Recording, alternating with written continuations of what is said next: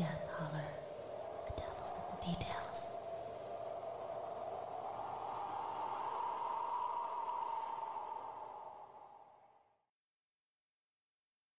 Urana, how are you doing today?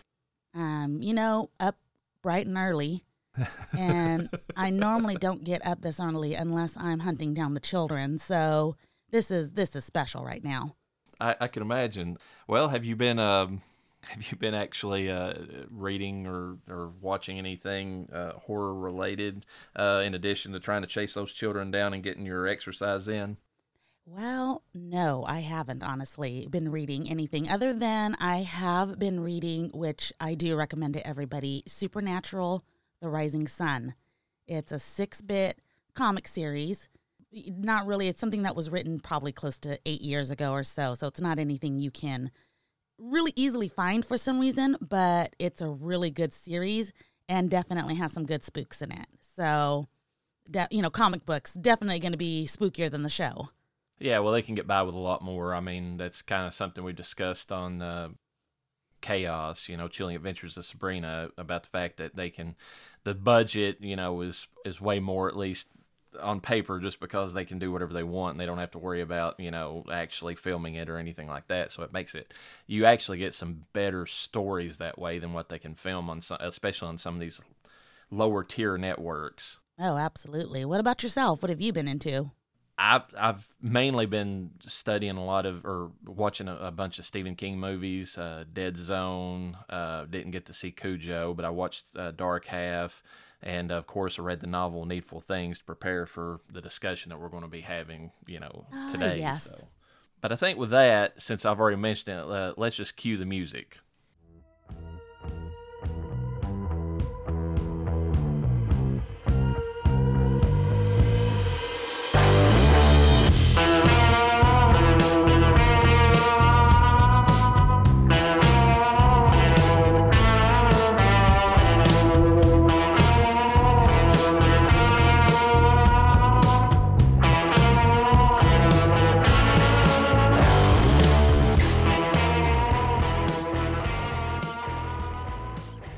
Welcome back to Death Holler. I'm your host, the Reverend Dr. Death, and joining me as always is my co host and proprietor of a cursed toy store, La Urana.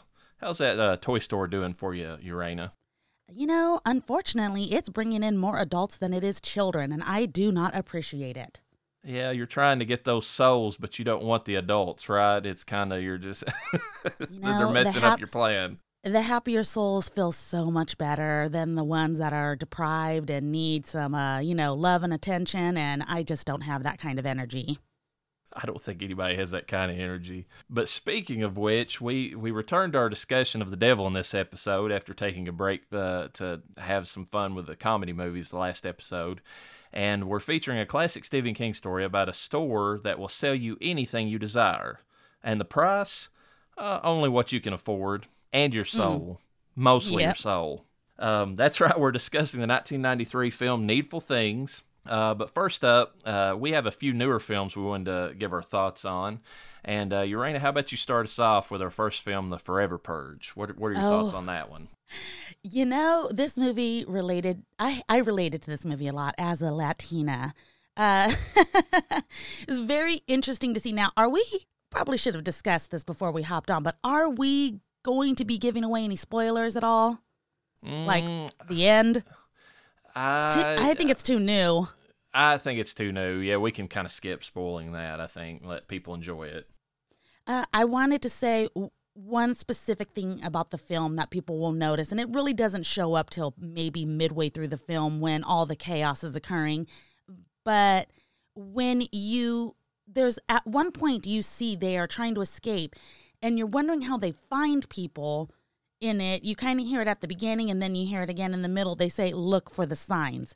Now, that might be more of a immigrant type thing, but that is a religious and cultural thing that Hispanic people do put up signs. It's more for not signs of meet me here and blah, blah, blah, or this is how we're going to escape, or this is how we're going to get past the border. Yeah, I'm sure some people might, but it's more for religious terms. So in the movie, when I saw you see this this Hispanic couple that just managed to find each other no matter how much chaos they get through, and they looked for the signs.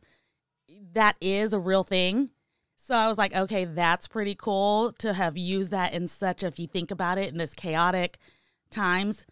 That's good. To, that's good to know. I mean, I just I saw that and I'm like, ah, I don't know if this is a real thing, but you know, I, we'll go with it for the movie's sake. For the movie's sake, especially. And yes, I don't know how well that would work. You have to be one calm motherfucker and have some faith in the sweet Lord above that those signs are legit. And who, how do you know who they're from? You know? Well, I guess they. I mean, if you go by the, the and and this is a minor spoiler that I don't think is going to you know affect anything for anybody. There is a political bent to the movie, and I and I just wonder if maybe they, the political message they were sending is that the the, the gringos uh, didn't care enough about you know what what was going on you know in those uh, murals and everything else that had the, the signs you were talking about to to even give a shit. You know, they I mean, yeah, I really don't think that like I feel like my husband, who is a gringo, I feel like he would see that and he'd be like, "eh, bullshit." Like he wouldn't think twice about it. So I think it would work if if it were to be used like that. The political twist, I'm gonna say that in that situation, I think that most Latinos would save their own. And I'm not just saying Latinos; it would be you know their family race would, really wouldn't be an issue, but anybody else outside didn't matter the color of your skin. They'd be like, nope, fuck you. Sorry, I'm out. So the fact that the I feel like in the movie, like it was everyone kind of helping everyone that wanted to escape. Uh, it worked when I guess there was two people, particularly in the film, you know, the two kind of main characters, if you will, that were helping each other, and that is how it is because they kind of saw each other's family and also they there was a benefit to them helping each other and working together. So okay. Yeah, you're talking about the two male leads, correct? Yes, the two okay. male leads. So yeah, that worked for the film. Look at I'm gonna say it, the kids and I really enjoyed it. Wasn't very scary though, and I don't know if that's what you got from the film. Oh no, I, I, and I don't know that I've ever been scared by a Purge film. Anyways, I mainly really? go. To, yeah, they they mainly to me are. I don't know this weird. I mean, they kind of play on the slasher, you know, gore thing, you know, the chaos and everything. Because that's, I mean, a lot of people can argue what they want to about slasher films, but you're going to watch the teenagers get murdered. I mean, it's bad, but you really are in a lot of cases.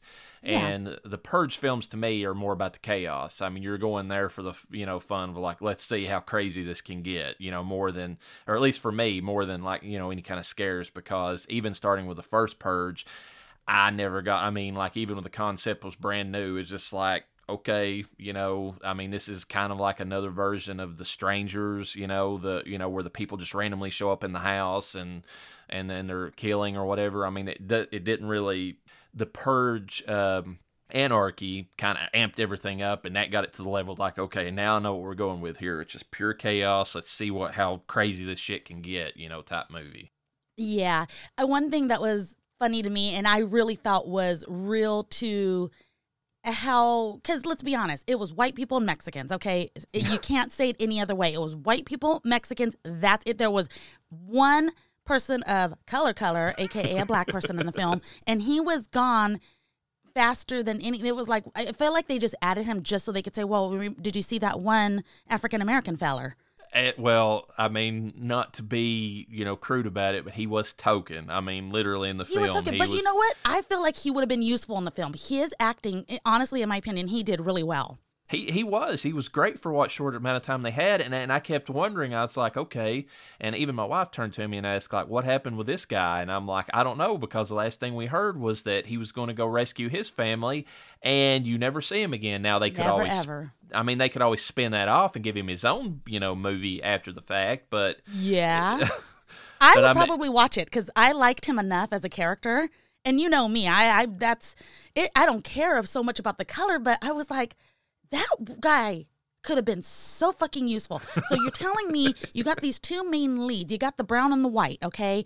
And they're okay going and finding each other's family and helping each other out, but you're not going to go help this guy out. And I'm not turning this into a race war by any means, but he was a good character. like, well, like, now, now to give him credit, I mean, the two, the, they did play it well in the, the movie. The two, at least one of the leads that I can remember, you know, was, was like, you know, trying to, you know, trying to get him to, or, I mean, I, at least one of the female leads, I think, in the movie. Yeah, it was, the, it was route. the Latina uh, she was like, you know, we really need to bring them on, and like he was the one that turned them down, and and you know, and then of course the the two male leads are like, okay, if he's if he's got to go do what his thing his thing, we've got to go. Like we don't have time. So they, yeah. it made sense within the movie, but at the That's same true. time, you know, it, it, was kind of like, okay, it was, was, very here. token. yeah, they did not do him justice. Yeah, the whole film though being very brown against white, I thought that was token too. It was. The only thing, and and that was part of my criticism of it uh, personally was that it was tonally, or as far as like its message goes or its political bent, it was kind of all across the board. It was trying to placate everybody because at first it was like brown versus white, and and uh, you're like, oh, and and you're kind of sitting there like, oh God, what? How are they going to you know go about attack you know uh, tackling this issue? and then it kind of switches to class warfare, which to me is more interesting and doesn't get brought up nearly as often. Yeah, and, which I thought a lot of that was the purge too.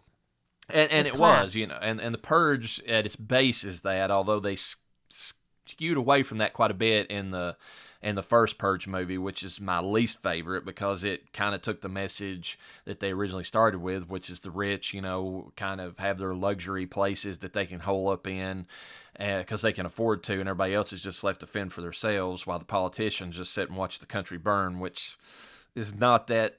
Is actually a fairly coherent message that you know yeah uh, but I mean, and then the the first purge kind of skewed away from that, and it's like, okay, it was all a race thing all along, and I'm just like, ugh. So, and, and this movie tried to play both sides because it, and and I don't feel like it came out as well, you know, or coherently because of it. Yeah, cinematically, I think they missed the mark. I think they did really well showing how people can work together despite color. That is the, the but it was so small. They focused on that they were more focused on okay, here's what I got tonally. This is a Latina watching this film. What I should be relating to is the Hispanic people. But what I'm looking at and seeing, I'm like, why are you trying to de- cause more hate? Because every white person in that film was a crazy heretic that I'm surprised they didn't just I'm surprised they even called them white people. They might as well have just called them Trump supporters at this point. It really got bad to where it was like every white person was the same no matter what. There was like two good white people in the film.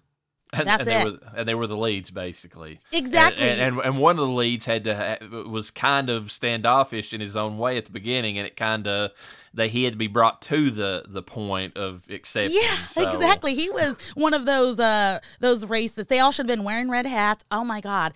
and I was like, you know, the country isn't really like this. I know they're trying to set off an example of this is where we're headed if we don't, you know, come together.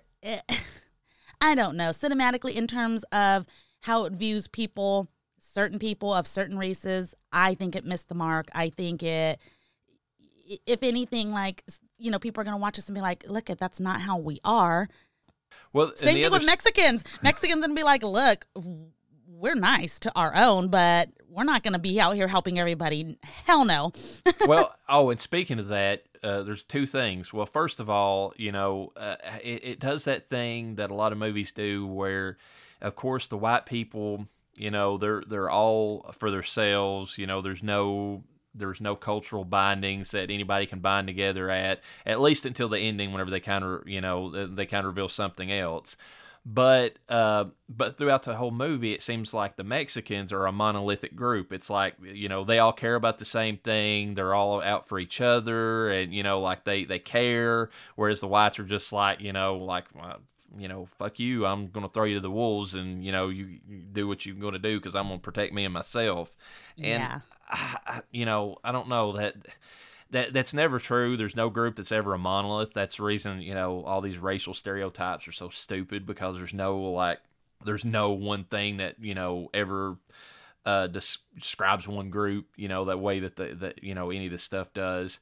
But then the other side of it, I was going to say, going back to the token thing, I totally forgot the token Native Americans was, Oh yes. was a whole other issue.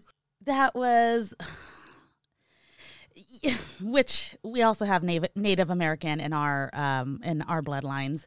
Uh and I'm watching this and I'm like, I mean, they do come off that way. Let look at the fact remains that there are people as good as the ones in the films and there are people as bad as the ones in the film. The problem is is that's from every group in the world.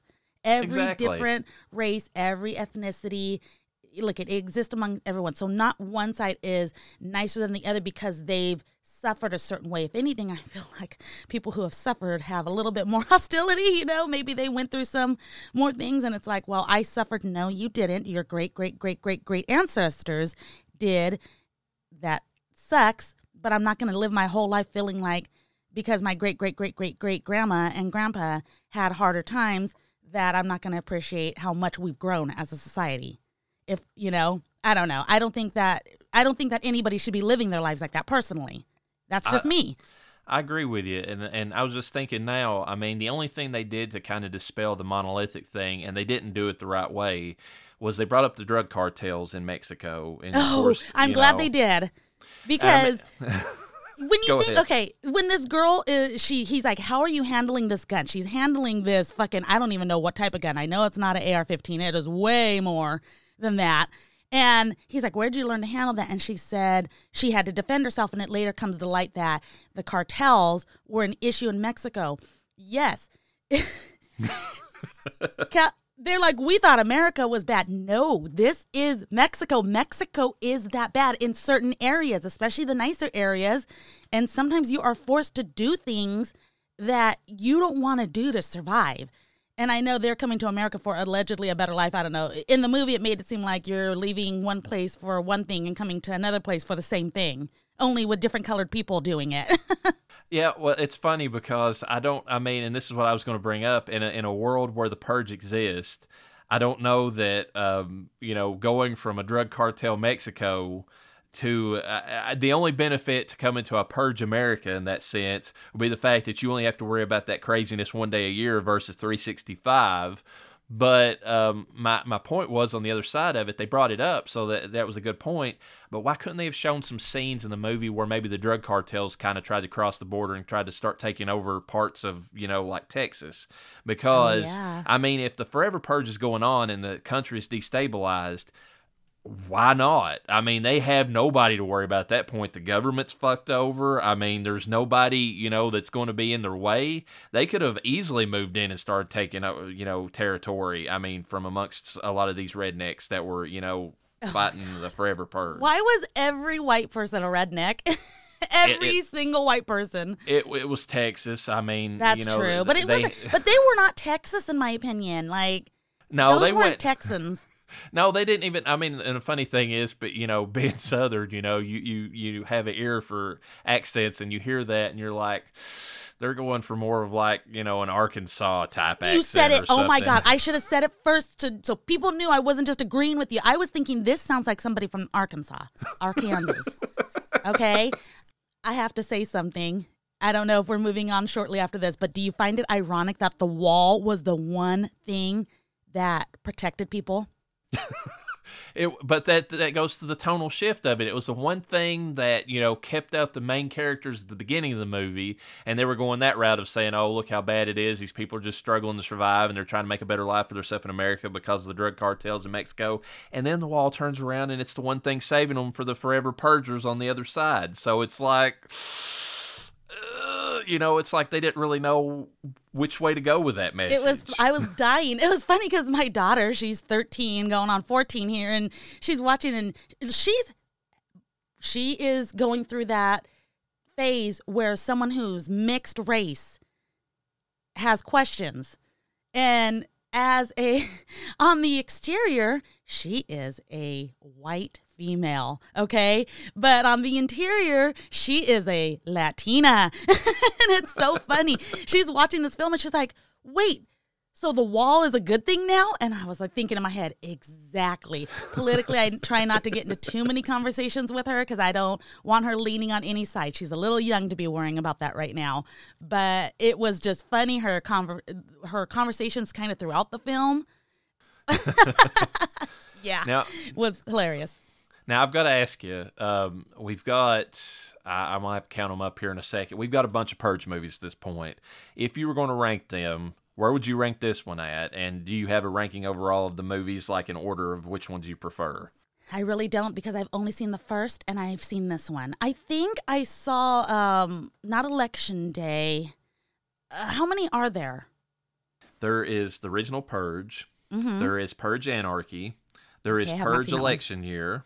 Election year I may have seen. There is the first Purge, and then now there's the Forever Purge. Oh my god. Okay, what is the first purge? Because you said the original and the first. What the hell?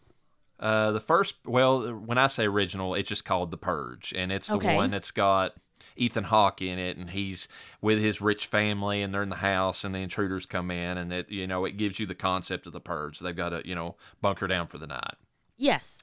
Purge Anarchy is the one where it actually takes it to the streets. There's a group of people that are caught out in the middle of the purge. They did not, for whatever reason, get a chance to get locked in. They have no opportunity for whatever reason. They are out on the streets. They are in the thick of things.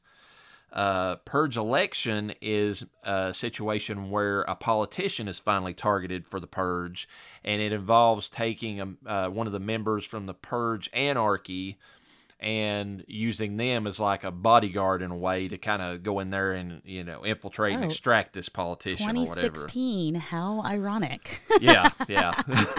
and then I- see them. Okay, so I've only seen the first and so far the forever. Okay. Not the first, excuse me. I've seen the original, and then I've seen the Forever Purge. So I cannot give a ranking, but of the two, the original is going to be number one in my opinion. And this Forever Purge, it wasn't even scary. It was just more political, and if we help each other, we can get through this, which isn't a lie. You know, if we all work together. it's it's it's a good message. It's just it's it's clouding a lot of BS to get there. So Yeah, exactly. uh, What about my- yourself? I've seen all of them. Uh, I enjoy all of the Purge movies, except for maybe the first Purge because I, I think it gets too political and for the wrong, you know, and it, it tried to capture some of the BLM movement and and Ah, it, yes, I see the cast right now. and it it tonally it just doesn't fit with the rest of the Purge and and honestly the other thing is too they they go way hard in the first Purge to describing the background which a is not needed uh, you know, it, it sets up how it came about, and B, it's the most ridiculous thing ever because it it, it targets the biggest boogeyman apparently that there ever was in United States political discourse, and that is libertarians. Uh, oh, great. Because the because people they, in the middle? Yeah, they were the ones that started the first purge because they, you know, it was their way of, uh, I, I don't know, the, and the funny uh, way of getting back, you know, uh, power to the for the founders and all that stuff or whatever nonsense they put in the first purge. But the funny thing is, if you and not to get political, but just saying, if you look at libertarians, the very first thing is the non-aggression principle. It's like, you know, I won't harm you, you don't harm me, we're cool. And it's like, Yes. you know, these these the the founders or the the new founders or whatever they call them in the purge these libertarians supposedly their very first thing is Let, let's kill all the poor people off and all the minorities and then all the Oh, the yeah, cause because- that is how a libertarian is. yeah, well, yeah, their argument in that first Purge movie is that the libertarians only care about money and that they they see the country's like super in debt, and the only way that they can get rid of it is to get rid of the welfare state. And what better way to get rid of welfare state is to have the people on welfare kill each other. And so that's their argument, and that's how they started up the whole thing. So it's my least because of the message and how you know just extreme and idiotic it is and it, it it's confined to like one building, like apartment building in in like a, a port, like a, a you know a, a bad section of town or whatever. So it's it's just it, it's kind of it's it's got the least amount of the the craziness that I enjoy from the Purge, outside of the original, which is you know next up on the the rung of like just the ones that I don't that are at the bottom of the list. So. The one that I would say is my first favorite is Purge Anarchy, just because it gets you out in the middle of things. Purge Anarchy gets you out on the streets. It gets you like I mean, you see the full chaos of the purge. It gets it sells the concept. I would probably follow it up with they're kind of tied between this and Purge Election Night. I think I still prefer Purge Election Night just because it still has more of the chaos and even though it's got the political bent with as far as like trying to rescue like a a, a politician who's against the purge, it it's uh it, it's uh not as ham-fisted as like the Forever Purge is and its message. And then of course I'd put the Forever Purge, the original Purge, and then the first Purge. So this is the Forever Purge is probably about my middle of the road Purge movie. It's got the Yeah. anarchy. I mean, it's got the chaos that you need from a Purge movie, but its political message and some of the other stuff it does is just kind of too ham-fisted to be as enjoyable. So I know we've spent a lot of time on The Purge and it was well worth it in my opinion, but can I judge these movies by the covers of their um their poster covers? go right ahead. Okay, so if I were to judge these movies, if I were to watch them in any particular order based on how scary they look by their posters, number one would be the original Purge. Those masks were scary, and that's all you see is a creepy ass looking person smiling in one of those weird ass masks. number two would be Purge Anarchy. You got a gang of these people in leather hooded jackets almost with their masks, they look creepy. Number three would be the Forever Purge. Did you see the cover? The horse and the and yes, the, that's yes, awesome. yeah. that was, and I looked for that mask and I couldn't find it. And it's a kid- also that scene's not in the movie at all. It's kind of It's not, which is so disappointing. Uh, the kids and I really wanted to get in the spirit. We got our own purge mask, you know, my little my little anarchist. we did get cool masks though. Um, number four would be purge election year. I mean, Oh. it's the Statue of Liberty with a mask and a bunch of people behind her. It's scary looking, but not as scary. yeah. And it's not the Statue of Liberty. It looks like somebody dressed like uh, Uh, yeah. Lady Liberty herself. And then the last one would be the first purge. Uh, it looks like it looks like not Snoke. Why was I going to say Snoke? Uh, the is it Snape? Snape. Snape. Snape. I'm editing this. People are never going to hear about this. They probably will hear about it. Snape. It looks like Snape holding up some kind of torch with a mask on. it's not scary at all. Like I would honestly probably and look at it. Not even knowing what I know what you said, I'm like I'm judging by his cover and I'm like that doesn't look scary. That looks stupid. it's it's it's not. I mean, it cuts a lot in that movie to the first founders and them like going on about you know like a lot of political stuff and you know in between like showing the people you know trying to survive in in the apartment complex and it's just like this is not what these movies are about to me. So I think you kind of missed the point. Mm, it happens, unfortunately, a lot. So, all right, are we Um, moving on? We're moving on. I think the next movie we should discuss is a movie called Werewolves Within. Ooh, I'm so excited. Uh, this is from IFC Films, if I remember correctly, and it's a little indie film that you you actually uh, told me about. Um, Ah, yes, I did lie. I have been watching scary movies, but this one wasn't as scary as it was good. yeah, it's uh, this is a weird one to categorize because it's kind of a mix of like a whodunit with a you know a supernatural werewolf movie with a comedy and. Uh, there's some more like genres mixed in on top of that, but I mean that's generally a the little bit of it. romance. It's like a rom, a horror rom com or something like that. Yeah, it's got that aspect to it too. I forgot about that. I'm not going to spoil that part of it, but yeah, it's got that in, in the movie. But this one's really interesting. I mean, it's it's got a, a pretty diverse, you know, mix of characters in the movie. Um, it's got a political bent itself because it's got the whole like fracking thing that it's talking about. Oh yeah, and, and like the I didn't even si- catch that. Yeah, it's got like the two sides. There's like a hyper conservative side that wants the fracking and they, they need it for, you know, jobs and other things. And there's the other side that's, you know, worried about towns being destroyed, the uh, ecological impact. And so it's got that in the background, but it really is just like a, it's more of a dividing line to get the characters separated from each other than it is like an actual focus in the movie. And I don't feel like it was as tonally mishandled as like the, the Forever Purges because the characters have their drawn lines, they have the reasons for what they do, and let's face it, when you start watching the movie, you kind of realize all these people are shitty in their own ways. There's no Oh yeah, there's no side that's like presented as being like, oh, these are clearly the good guys because they're the ecologist, or these are clearly the good guys because of the capitalist. It's like they're, you know, that's their that's one of the issues they're separated on. But like they, their the individual lives, they're pretty sorted, messed up. I mean, Yeah, tonally, I feel like this is more accurate because you got people that will judge somebody for something, but they have their own skeletons in their closet. Oh, a lot of skeletons, yeah. and it's it's kind of weird. It's got the she the, the, one of the, the leads in this is the actress who plays in a lot of these uh, I believe it's Verizon commercials maybe AT&T AT&T okay yeah she's uh you've probably seen her in the commercials but like it's just really surprising like she does a pretty good job in this Oh, she does, and very inappropriate. But that girl is stacked. She has got all them curves and no breaks, man. I knew it in the commercials, and I was like, man, but woo, they really go off in this movie with it. it's funny you say that because I would always see like these pervy comments on the internet about her, like in those commercials, and you know people saying, "Oh yeah, I'd like to get AT and T for that" or whatever, you know, like just these stupid comments. I would like to subscribe to that. yeah, and then like you know they, and then you know she's in this movie and like she actually you know shows more of herself, and it's like, well, I guess they had a point, you know. Yeah, see, they weren't lying.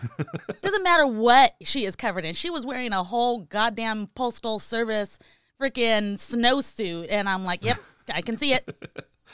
and uh, let's see, I'm trying to look here at the cast. Uh, her name is uh, Milana Vayntrub.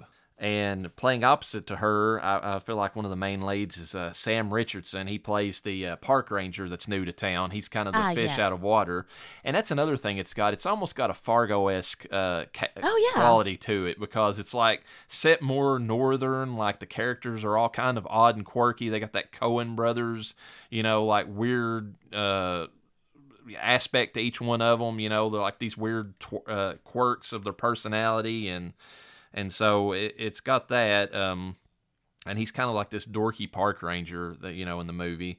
Which uh, he's also in another movie I'm getting ready to discuss here, or kind of go over in a second. So it's kind of interesting that he's been in both of these so uh, so back to back. Oh, yeah, I see that.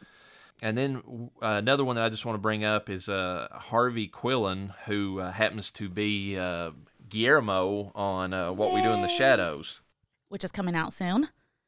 I'm looking forward to that so much. Yes.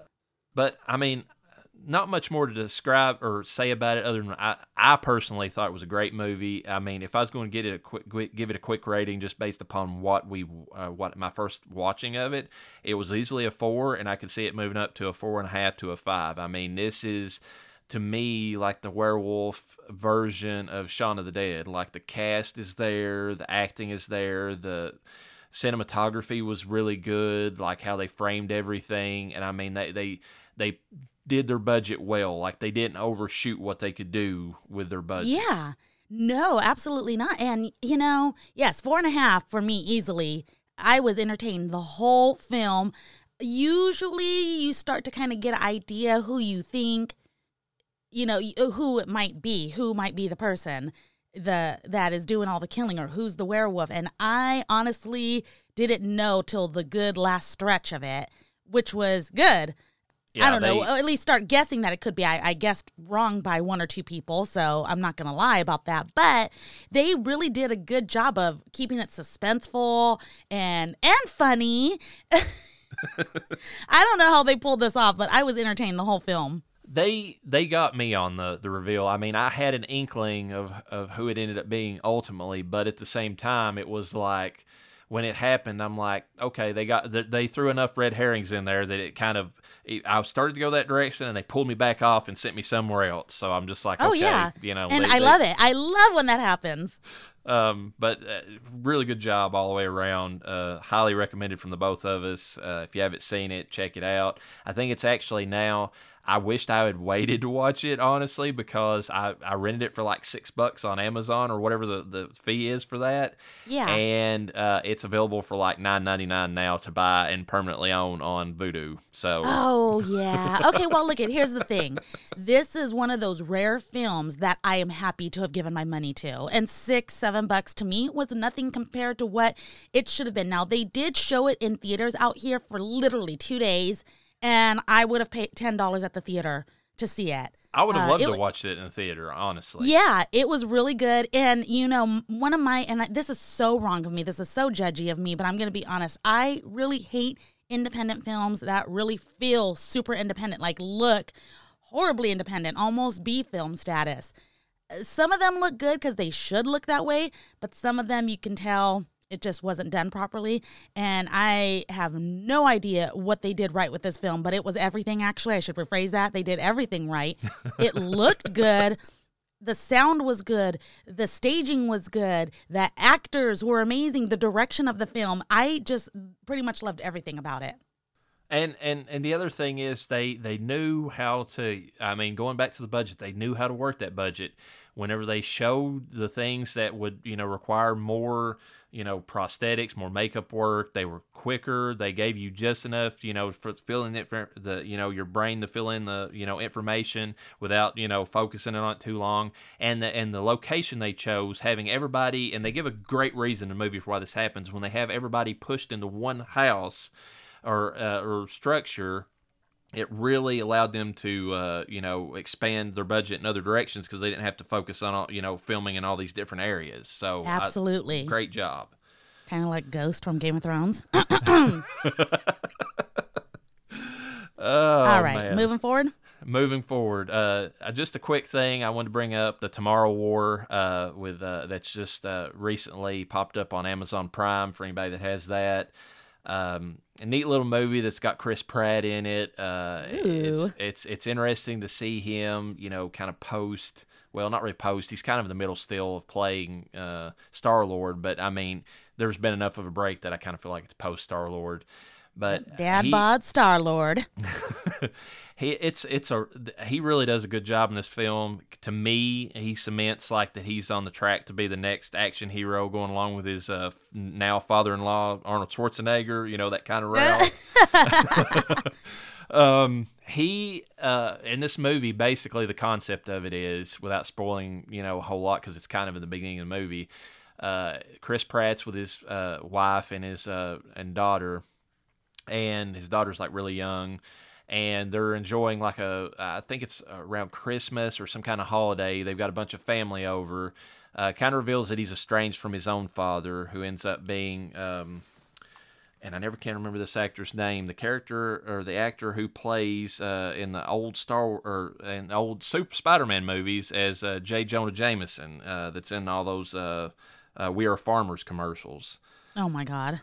Let me see if I can look this up real quick. He is that would be J.K. Simmons that I'm oh, thinking okay. of. And he plays the the father of Chris Pratt, and it kind of revealed later that he's more of like this uh, conspiracy nut. And oh um, god, and but it actually ends up being a good thing because while they're you know enjoying their little get together at the holiday or whatever it is, it's uh, they're watching like a, a soccer game, I believe it is, uh, some kind of sports. Oh yeah, game. the World Cup.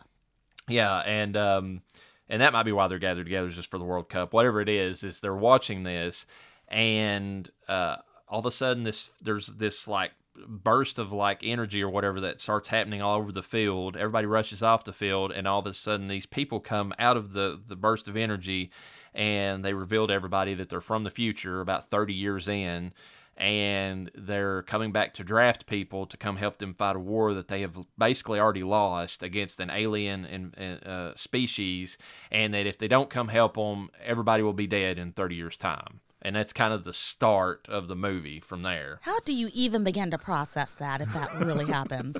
What would you do?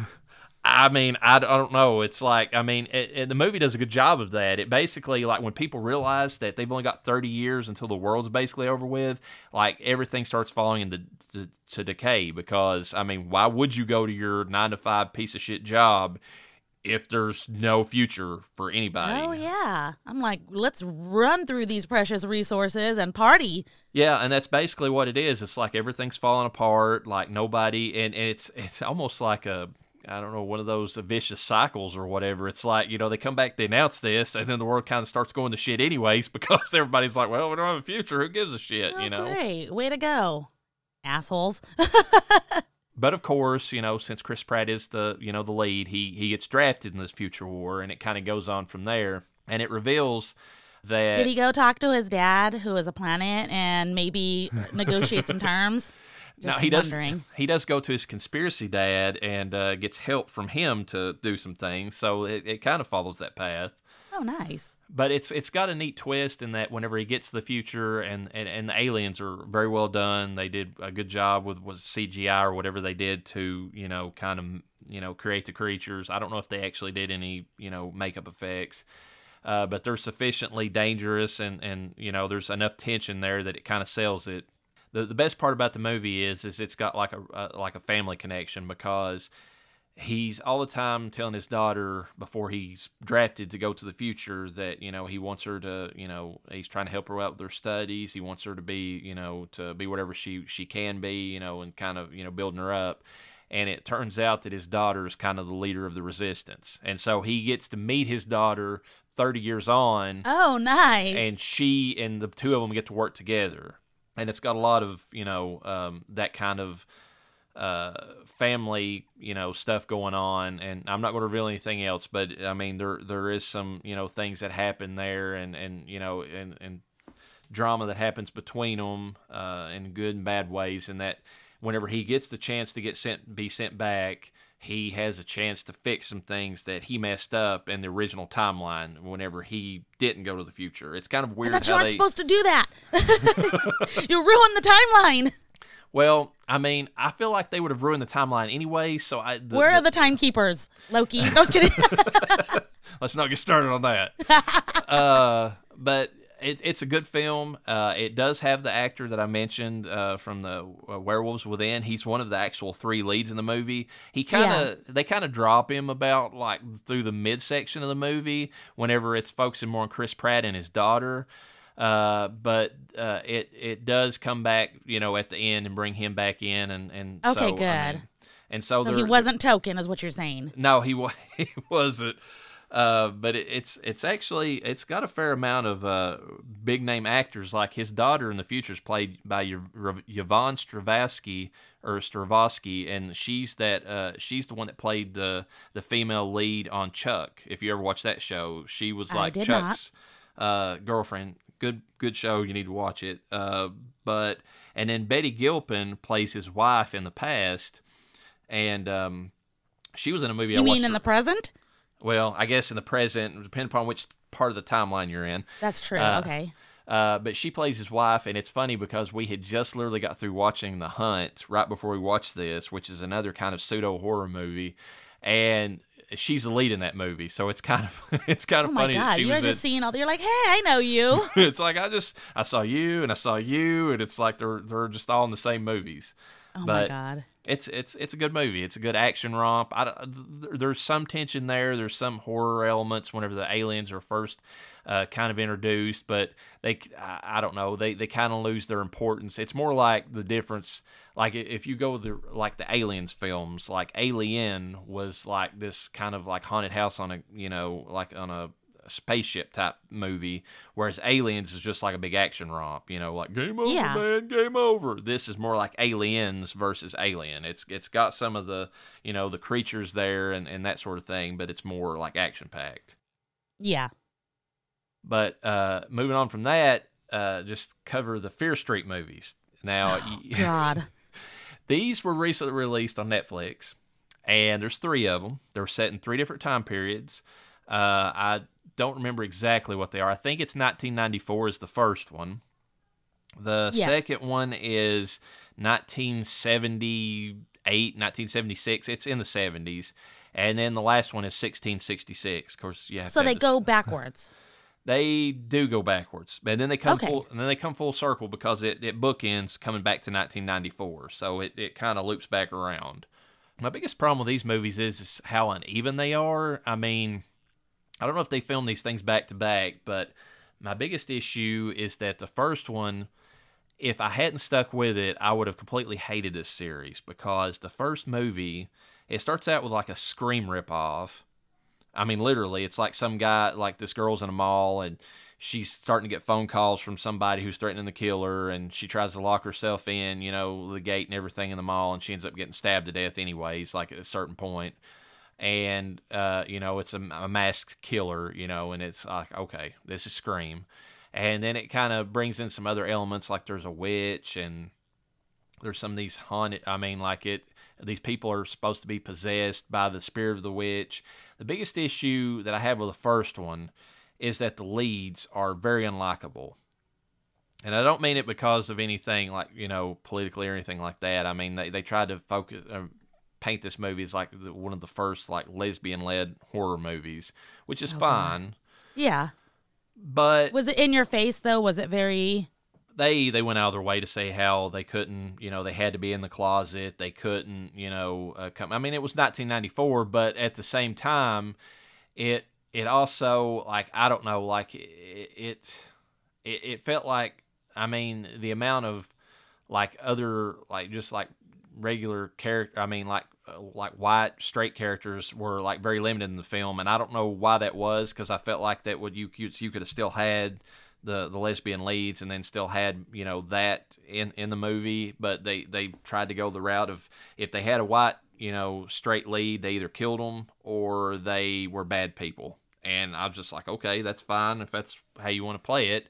But that wasn't really my biggest issue. Is just the fact that they, the the leads were just awful people. Like you didn't care about them because they they they literally sacrificed everybody around them just for themselves. Yes, I do remember catching that. I was sleeping while this was playing. By the way, Probably the best way. I to wasn't watch it. watching it. The husband was. It was one of those. Again, this is on. This is what's happening.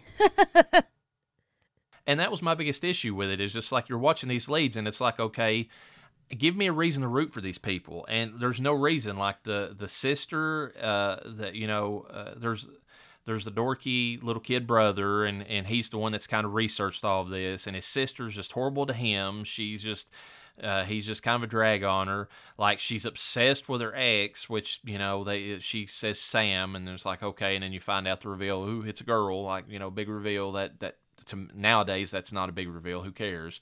And it turns out that Sam tried to go the other way and like you know uh, go straight for a while, and she's dating this guy. So now this now the main or the the the sister, you know, the lead, she's she's really she's still obsessed with her ex. She hates the guy that she's dating now, and like you know, it's all this drama. And then whenever they do get back together, it's not like I mean they've got like so many issues with each other that it's like.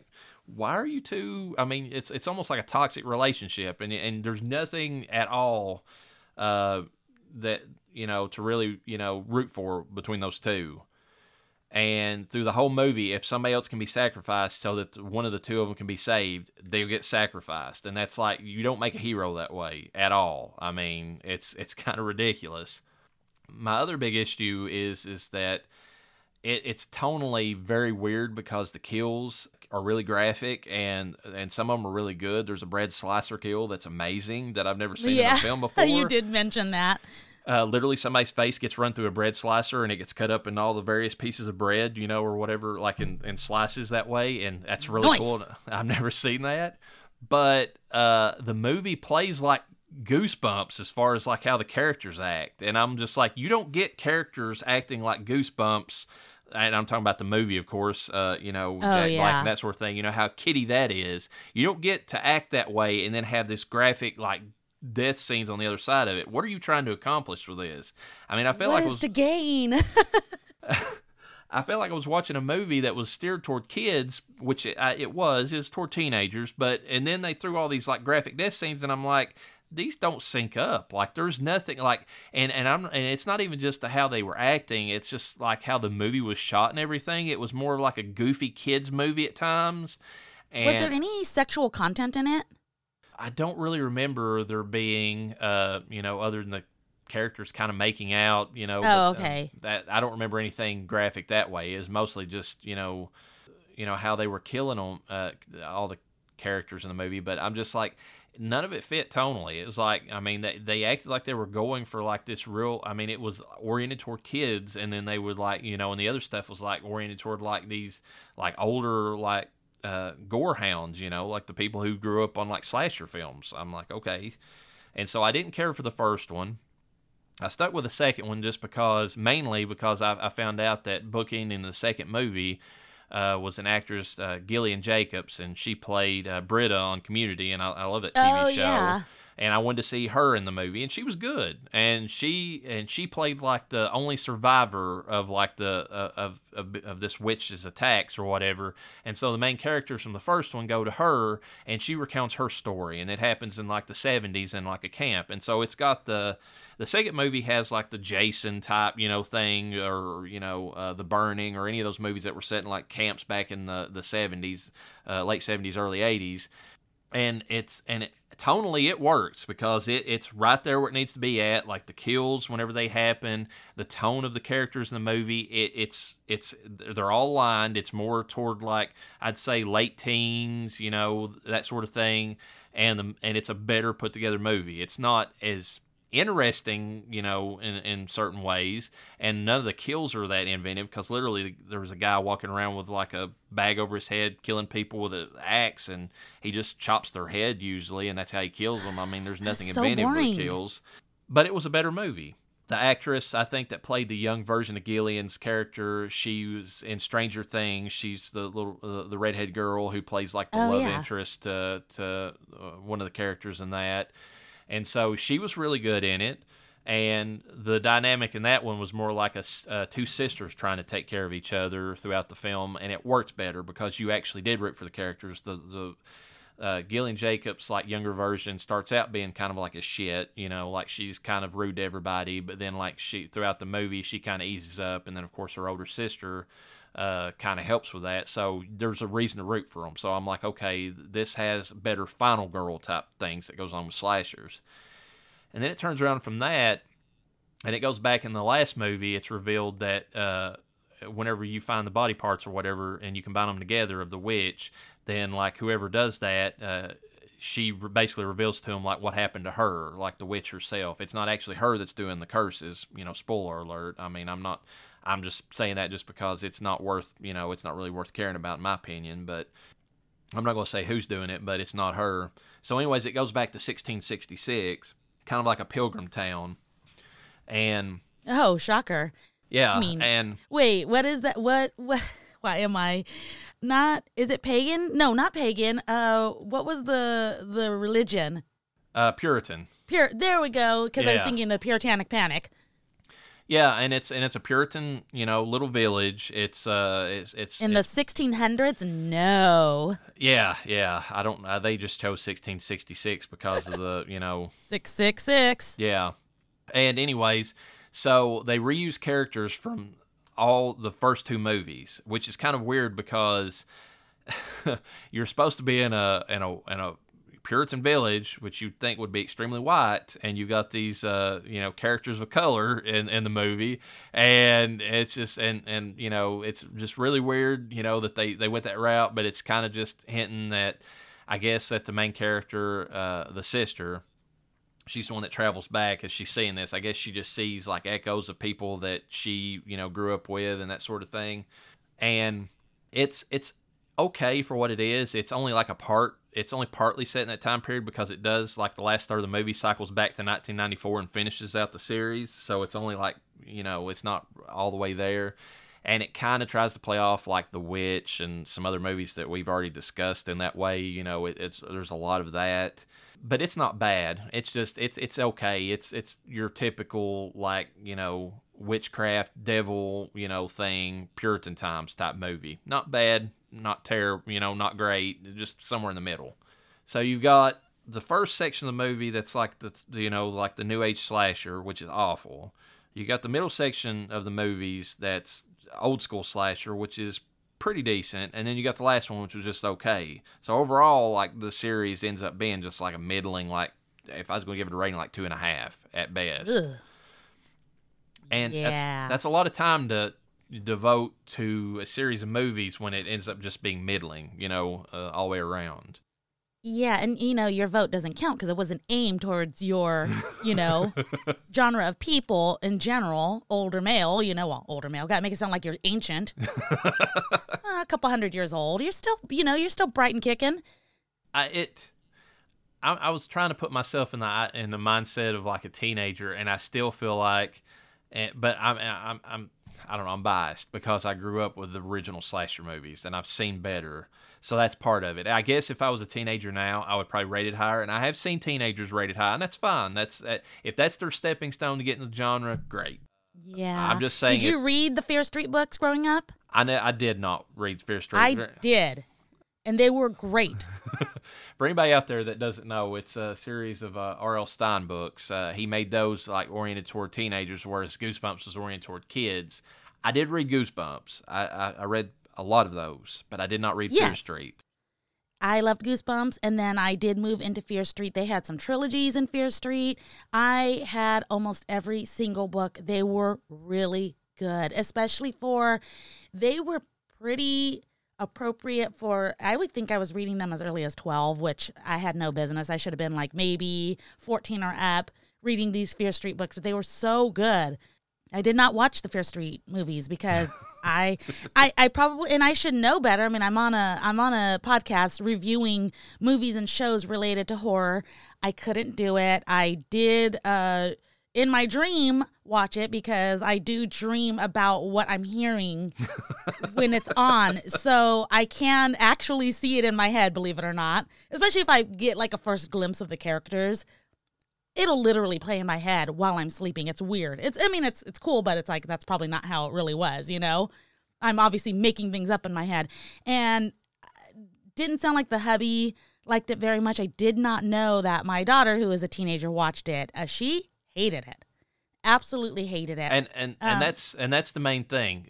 Her opinion makes you know way uh, has way more worth than any of ours because she is the target audience for this. She is the target audience. She said specifically, now she doesn't go into detail. Her answers are yes, no, she's a teenager, okay? But she did say this about the film. I said, What did you not like about it? Can you give me anything? She said they did not focus on the horror as much as they should have. She said she really thought it could have been scarier. She said the original Goosebumps series, not just the books, the TV show was actually scarier than this. She said there was more suspense. And granted, I mean, the horror elements, you weren't going to get that out of Goosebumps. But she said at least you felt more fear. She goes, I didn't feel any fear in this. She goes, it was kind of cheesy.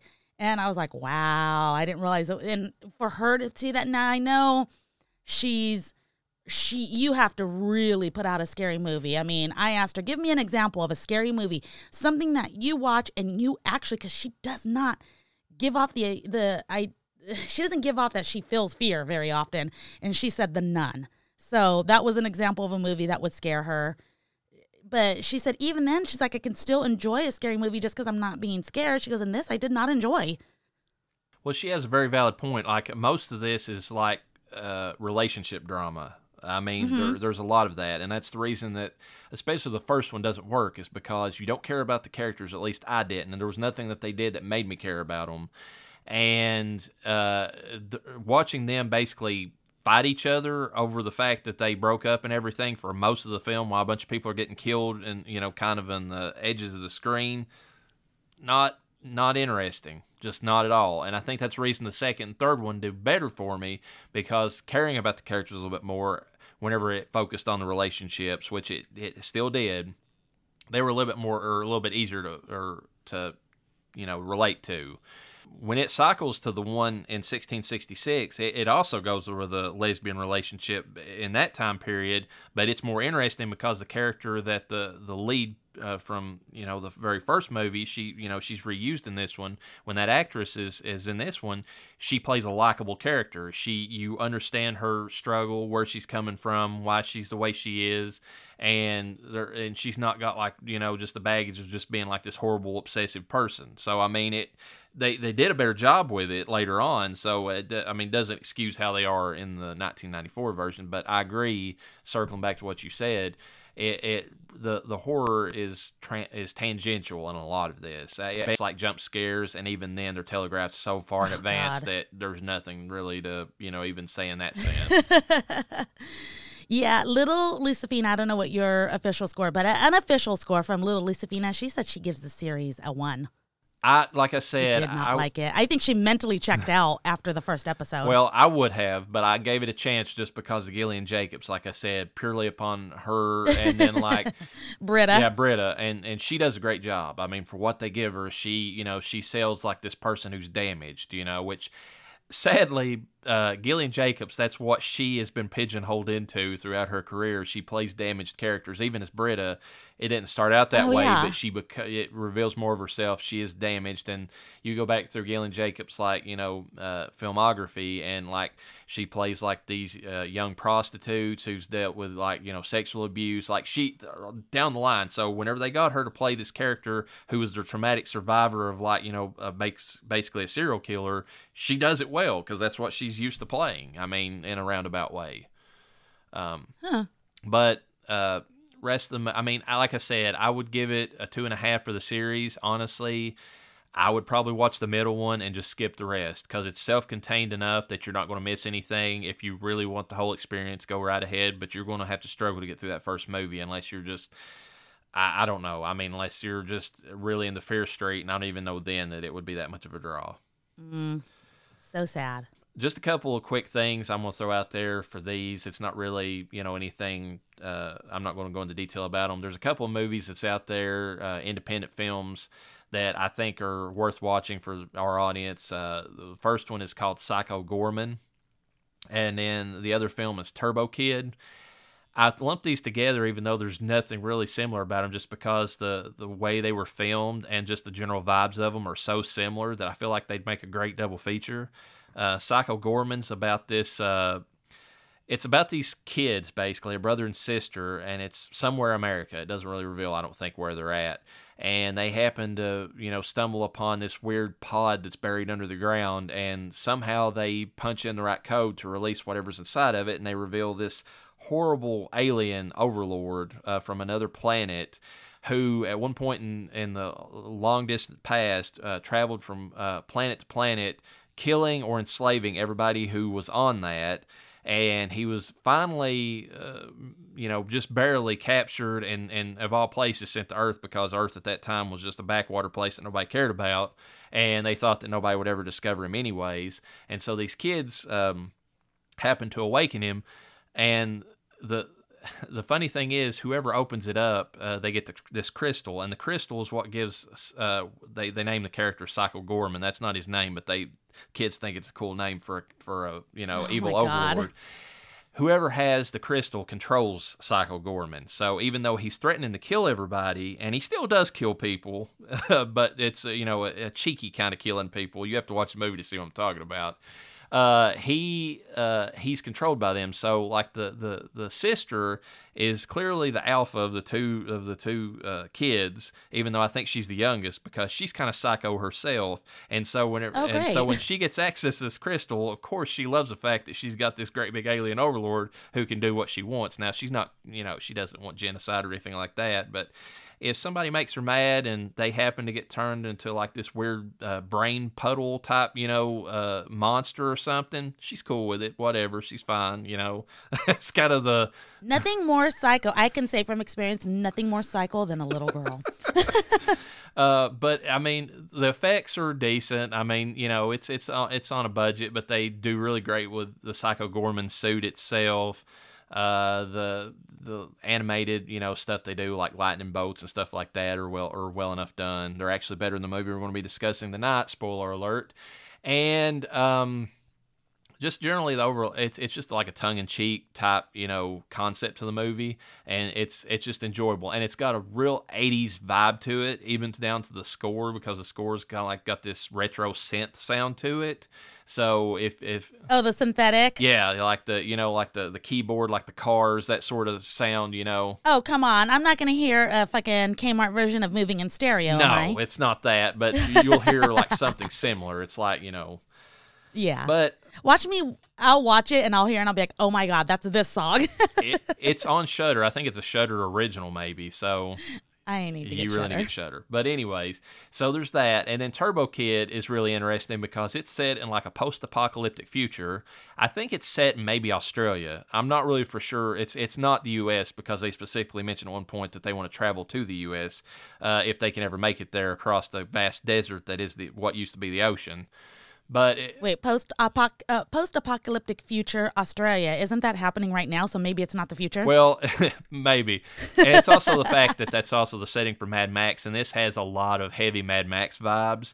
But it, Ooh, I kind of like that. but it follows a, a kid, you know, he, he is, you know, that hence the name Turbo Kid, who's surviving on his own in the apocalypse. All he cares about is collecting these uh, comic books of a uh, of a superhero that was uh, popular prior to the apocalypse. And even though there's like these, uh, there's all these people struggling to get water and people killing each other over that, And, you know, the cannibals and all the other stuff you would think of in apocalypse. He's just out there doing his thing, collecting his comic books and trading for you know uh, shit whenever he can, whatever he can salvage out in the wasteland. So it, it's got it's also got that tongue in cheek vibe, very similar to Psycho Goreman. That's why I said they're they're very similar to each other. Both have the '80s vibe to them, and and it's also got this uh, cool thing where he discovers a um, a female uh, or well he happens upon a, uh, uh, the female lead in the movie and she's really clingy and really annoying and he tries to uh, throughout the course of or like the first part of the film tries to ditch her at every opportunity but she just keeps coming back and it turns out that she is like a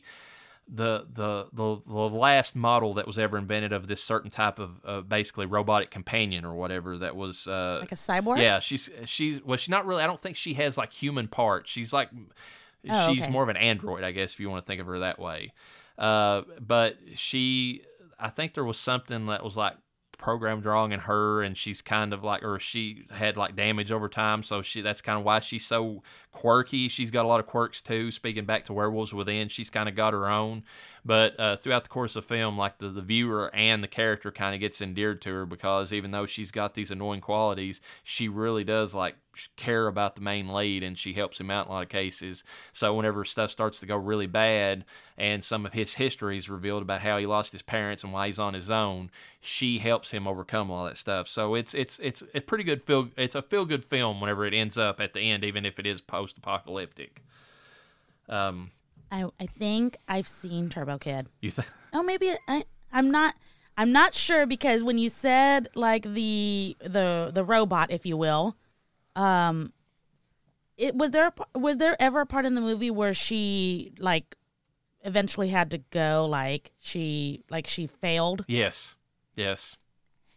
and did she kind of explain her life story at that point? Uh, Not her life story so much. Did she before she went out? Did she kind of explain how she works and what she was her function I was or anything? something similar to that. It's been a little while since I've seen it, but I think it's something like that. Okay, I think I've seen this, I, it's which is I mean, it's. I think it's got Michael Ironsides as like the main baddie, and he's always good at chewing up the scenery. So uh, he's interesting to watch as like the big bad of the movie, the warlord that you know the, the Turbo Kid has to run up against.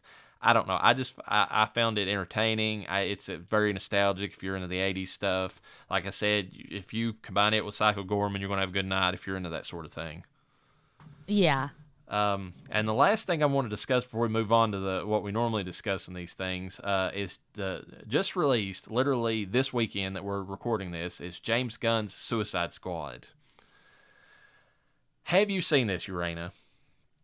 Have not. I actually, to be honest with you, I wasn't really interested in going to see it. It's not that I didn't like the first Suicide Squad. Oh, don't Uh, even don't even consider that movie. That that is uh, complete and utter shit compared to this. Don't, yeah, Garbage compared to this one. Uh, I mean, I liked. I don't know if you had seen. Have you seen any of the animated Suicide Squads? uh, I, I I can't say that I have. No. Okay, Batman Assault on Arkham was a really good animated version of Suicide Squad, and I'll keep this short. Uh, and it kind of followed the first Suicide Squad, but not as dark. So, did they go a little more darker route with the second one? Oh Lord, is this movie dark? I mean, it's it Perfect. It's dark in the sense of what's happening and the undertones, but it's got that James Gunn Gal- Guardians of the Galaxy humor all over top of that. So even though it's dark, it's palatable. Um, I'll give you a perfect example. Well, first of all, I'll say this: it's on HBO Max. If you have that, watch it. You know, you don't have to go to the movie theater right now to watch it. I don't know. That's WB's decision. I think they kind of messed up on that. But if you have HBO Max, you know, it, it's on there right now. Watch it. It's great. Um, as far as like just an example of the, the type of humor, there is a character at the beginning of this movie who is this awful looking uh, CGI weasel character, and awful in the best of ways. He looks like a bad, uh, like somebody who was in one of those. And this is goes back to James Gunn's history. Uh, James Gunn was originally when he first got his start was in a lot of Troma films. He he did a lot of directing for like uh, uh, uh Lloyd Kaufman for stuff like I don't know that he worked on the Toxic Avenger, although there is a credit in this movie for Toxic Avenger, so I think he might pop up as an Easter egg in one of the scenes. But I mean, if you've watched like a uh, Night of the Living Chickens or some kind of a movie where like a, a KFC oh like gets all the chickens come back to life and start attacking people, that's what you get with Troma. Okay, so James Gunn started out with that. He has this character called the Weasel, which I, maybe was a bad guy in, in DC. I, am not familiar. He really dips into like the worst D and C or D and Z grade uh, villains in this movie for the best of purposes, just because of you know he points out how ridiculous they are. But the Weasel is is contracted to help the Suicide Squad that's formed at the beginning of the movie. And this character looks like a bad uh like suited character from like an old like you know 80s film but like if but if but like you know with better CGI or something just the way he walks the sounds he makes like he's just ridiculous. His eyes are on different sides of his head. They're kind of he he's just ridiculous. And the very first thing they mention about him when he gets on the plane and they're introducing all the characters and this this goes back to how dark this movie is underneath. You got this weird looking you know weasel and the guy's like, "Yeah, Weasel here. He was busted on the uh, he was busted on the charge of killing 27 children."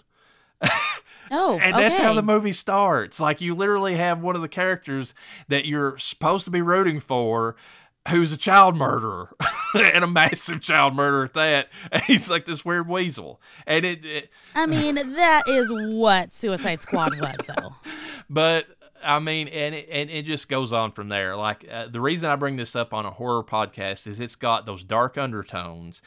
There is so much gore in this, and it is so good. Like if you if you want to see blood splatter, if you want to see people get taken out in the most gruesome ways, you will get it in this movie. There is heads being blown off at every opportunity. There are people having limbs ripped off. There is blood splatters everywhere. It is nonstop. I mean, Okay, this is just my type of film. And I, but I'm looking at the characters real quick. So really, the only characters that are returning are Harley Quinn, Captain Boomerang, and Katana from the original one or from the first uh, one? I don't. What is this supposed to be? Is this supposed to be a part two? Is this supposed to be a prequel? Is this supposed to be a sequel? So I'm not going to spoil much, but here, but this is not spoiling anything, uh, and I'm not going to give away uh, w- without too much.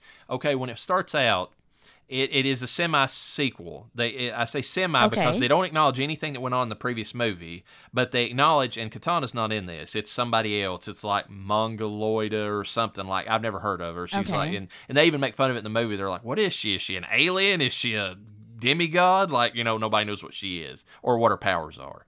And but anyways, so they it starts out in the movie and it's playing it, and I love this. I love anytime a movie starts out with a Johnny Cash song. You've instantly got me hooked whenever you start out with Johnny Cash, just like the the Dawn of the Dead, you know, remake when it starts out with that dark, you know. Uh, uh, apocalyptic song that Johnny Cash is singing. This one starts out with Folsom Yeah. Prison Br- Blues, and it zooms in on Michael Rooker. For those who don't know, Merle uh, from The Walking Dead. Uh, he played Mary Poppins, y'all. He played uh, Yondu Oh, in, in Gal- uh, Guardians of the Galaxy. He, he's he's a James Gunn alum. He if there's a movie James Gunn's making, he's going to be in it. So he he's sitting there. He's got this long, you know, straggly white hair. You can tell he's been in prison forever, and he's bouncing this ball. And and, and this starts out something that I want to say about this movie. James Gunn's cinematography in this is amazing because he he starts out and he you see Merle, you see Michael Rooker's character, and then it pans up and it reveals that you've been looking at him from like this puddle of water that's at his feet, and it and it switches the camera like 300 or 180 degrees and like zooms or and then shows him, and it, it moves away from the puddle up to his face. I love whenever movies do that. Um, yeah. so it's got the the good cinematography of that, and he's sitting there and he's bouncing this ball, and he's got all these X's on the wall that's got like this tape that he's taped on there, and he sits there and he bounces the ball against one, and it bounces in two or three different other spots where he's got the tape, and then it comes back to him. And so he keeps bouncing on the floor.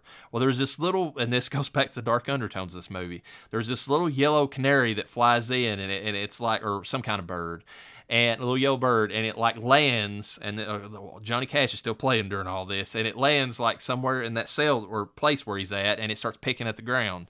He looks at it, and he's got this grumpy looking uh, look on his face, and he he takes the ball and he bounces at a point on you know one of the walls. It bounces around like six seven times, hits the bird square in like the neck and kills it.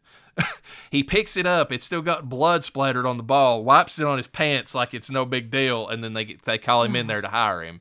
And apparently, his character's name is uh, I can't remember now. It's something like he is he's like an expert, but that's not the word. It starts with a T or whatever. But anyways, he's like the he he apparently like he is the the ultimate martial artist, like or and like weapon specialist. So that that's why they're hiring him.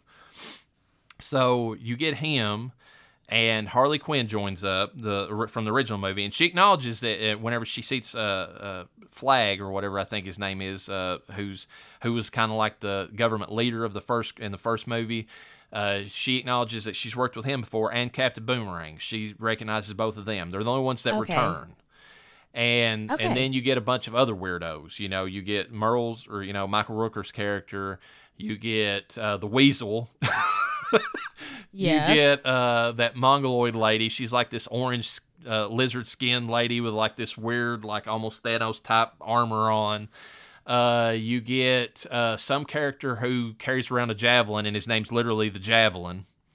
Um, okay. And he's almost like a pseudo ripoff of like I, I kind of got a vibe of like uh, Aquaman, but not Jason Momoa Aquaman, but the cheesy one from the comic books type vibe, you know. Oh, okay. He, he talks like this, you know, like he's very self important, oh, you know. And you get um there's just like two or three. One of them's called Blackguard, and all he is, he's just like a weapons expert, and like he uh, some more generic people. And the movie starts out with them, and then it switches. I'm not going to say why, but it switches to a completely separate group of Suicide Squad people, and they're the ones you follow in the movie. Okay. Uh, Harley Quinn. It's be interesting. Harley Quinn comes back, but uh, there's, but I mean, but she's not with the original group when the movie starts, like the or or not the group that you that you follow throughout the movie. She doesn't start with them. She has her own little side okay. arc that they bring into it. This is oh my! I have to watch it because my brain is going crazy. Do okay. So I know we talked about the first, uh, the first Suicide Squad okay, Birds of Prey came out. Is that anything that you would have to see, or would this kind of derail that film? I don't know if you've seen Birds of Prey. I have seen Birds of Prey. It's a decent movie. Um, there's a few things they did in that that I thought was kind of goofy, but overall it was all right. Uh, they the only thing that they reference in this from um, Birds of Prey is the fact that somebody looks up when Harley shows up on the the, the airplane at the beginning when they're loading everybody up. Is there like some I, and I don't remember I think it was Boomerang. Somebody was like uh or no it wasn't Boomerang. It was Nathan Fillion plays some kind of character who is uh T Day or TKD uh or TDK TDK is his character because his name ends up being the detachable kid and literally his only power is he can detach his body parts.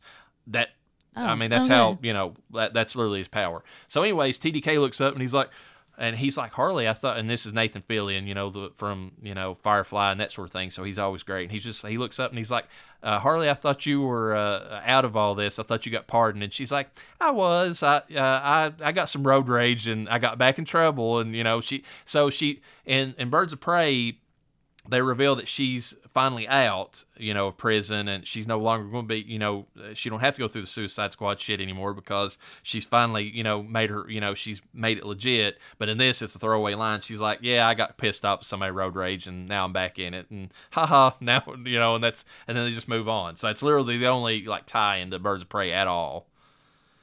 Okay. so really not important to have seen it or it's I have not seen Birds of Prey, so I was and I was not interested in it. It's I, Birds of Prey is interesting in a few ways, just for the fact that it does develop Harley Quinn, and it's more of her movie than it is the Birds of Prey, anyways, which is kind of dumb that they named it that way. But you don't have to see that for this because uh, whatever Harley learned, which is it, this is appropriate to Harley Quinn, honestly. Whatever things that she learned, other than the fact that she moved on from the Joker in that movie, it, they went right out the window because she's you know very you know like schizophrenic type character. So like you know. Okay, and that's the thing. That's why I didn't wasn't interested because they're like, well, Birds of Prey was kind of to develop her as a better character. She's not crazy. She's actually very smart, which technically she is. We know Harleen Quinzel was a psychiatrist. Okay, we get it, but she got into her own psyche and developed her own feelings on things, which were obviously triggered by the Joker because that's how he is a, as a character. And I know that Birds of Prey was designed to kind of make her independent because he's an abuser and blah blah blah. Yeah, yeah, yeah. We get it. It's a fucking comic, okay? So and that's literally. I don't know. I just didn't wasn't interested in Birds of Prey. Not because I feel like she didn't deserve that, but it's because did did we need a whole film to really understand that?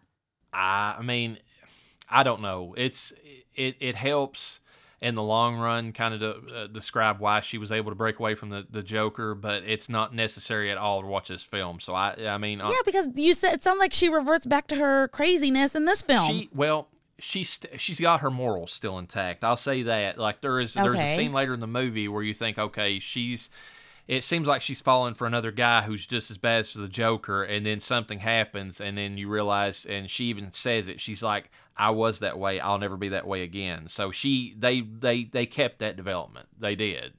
Okay. But uh, the as to how important it is to to see that development, that's only if you're a Harley Quinn fan. If you don't care, uh, this movie, uh, she's it's sufficient enough explanation of this movie. You do not have to see the other one for that.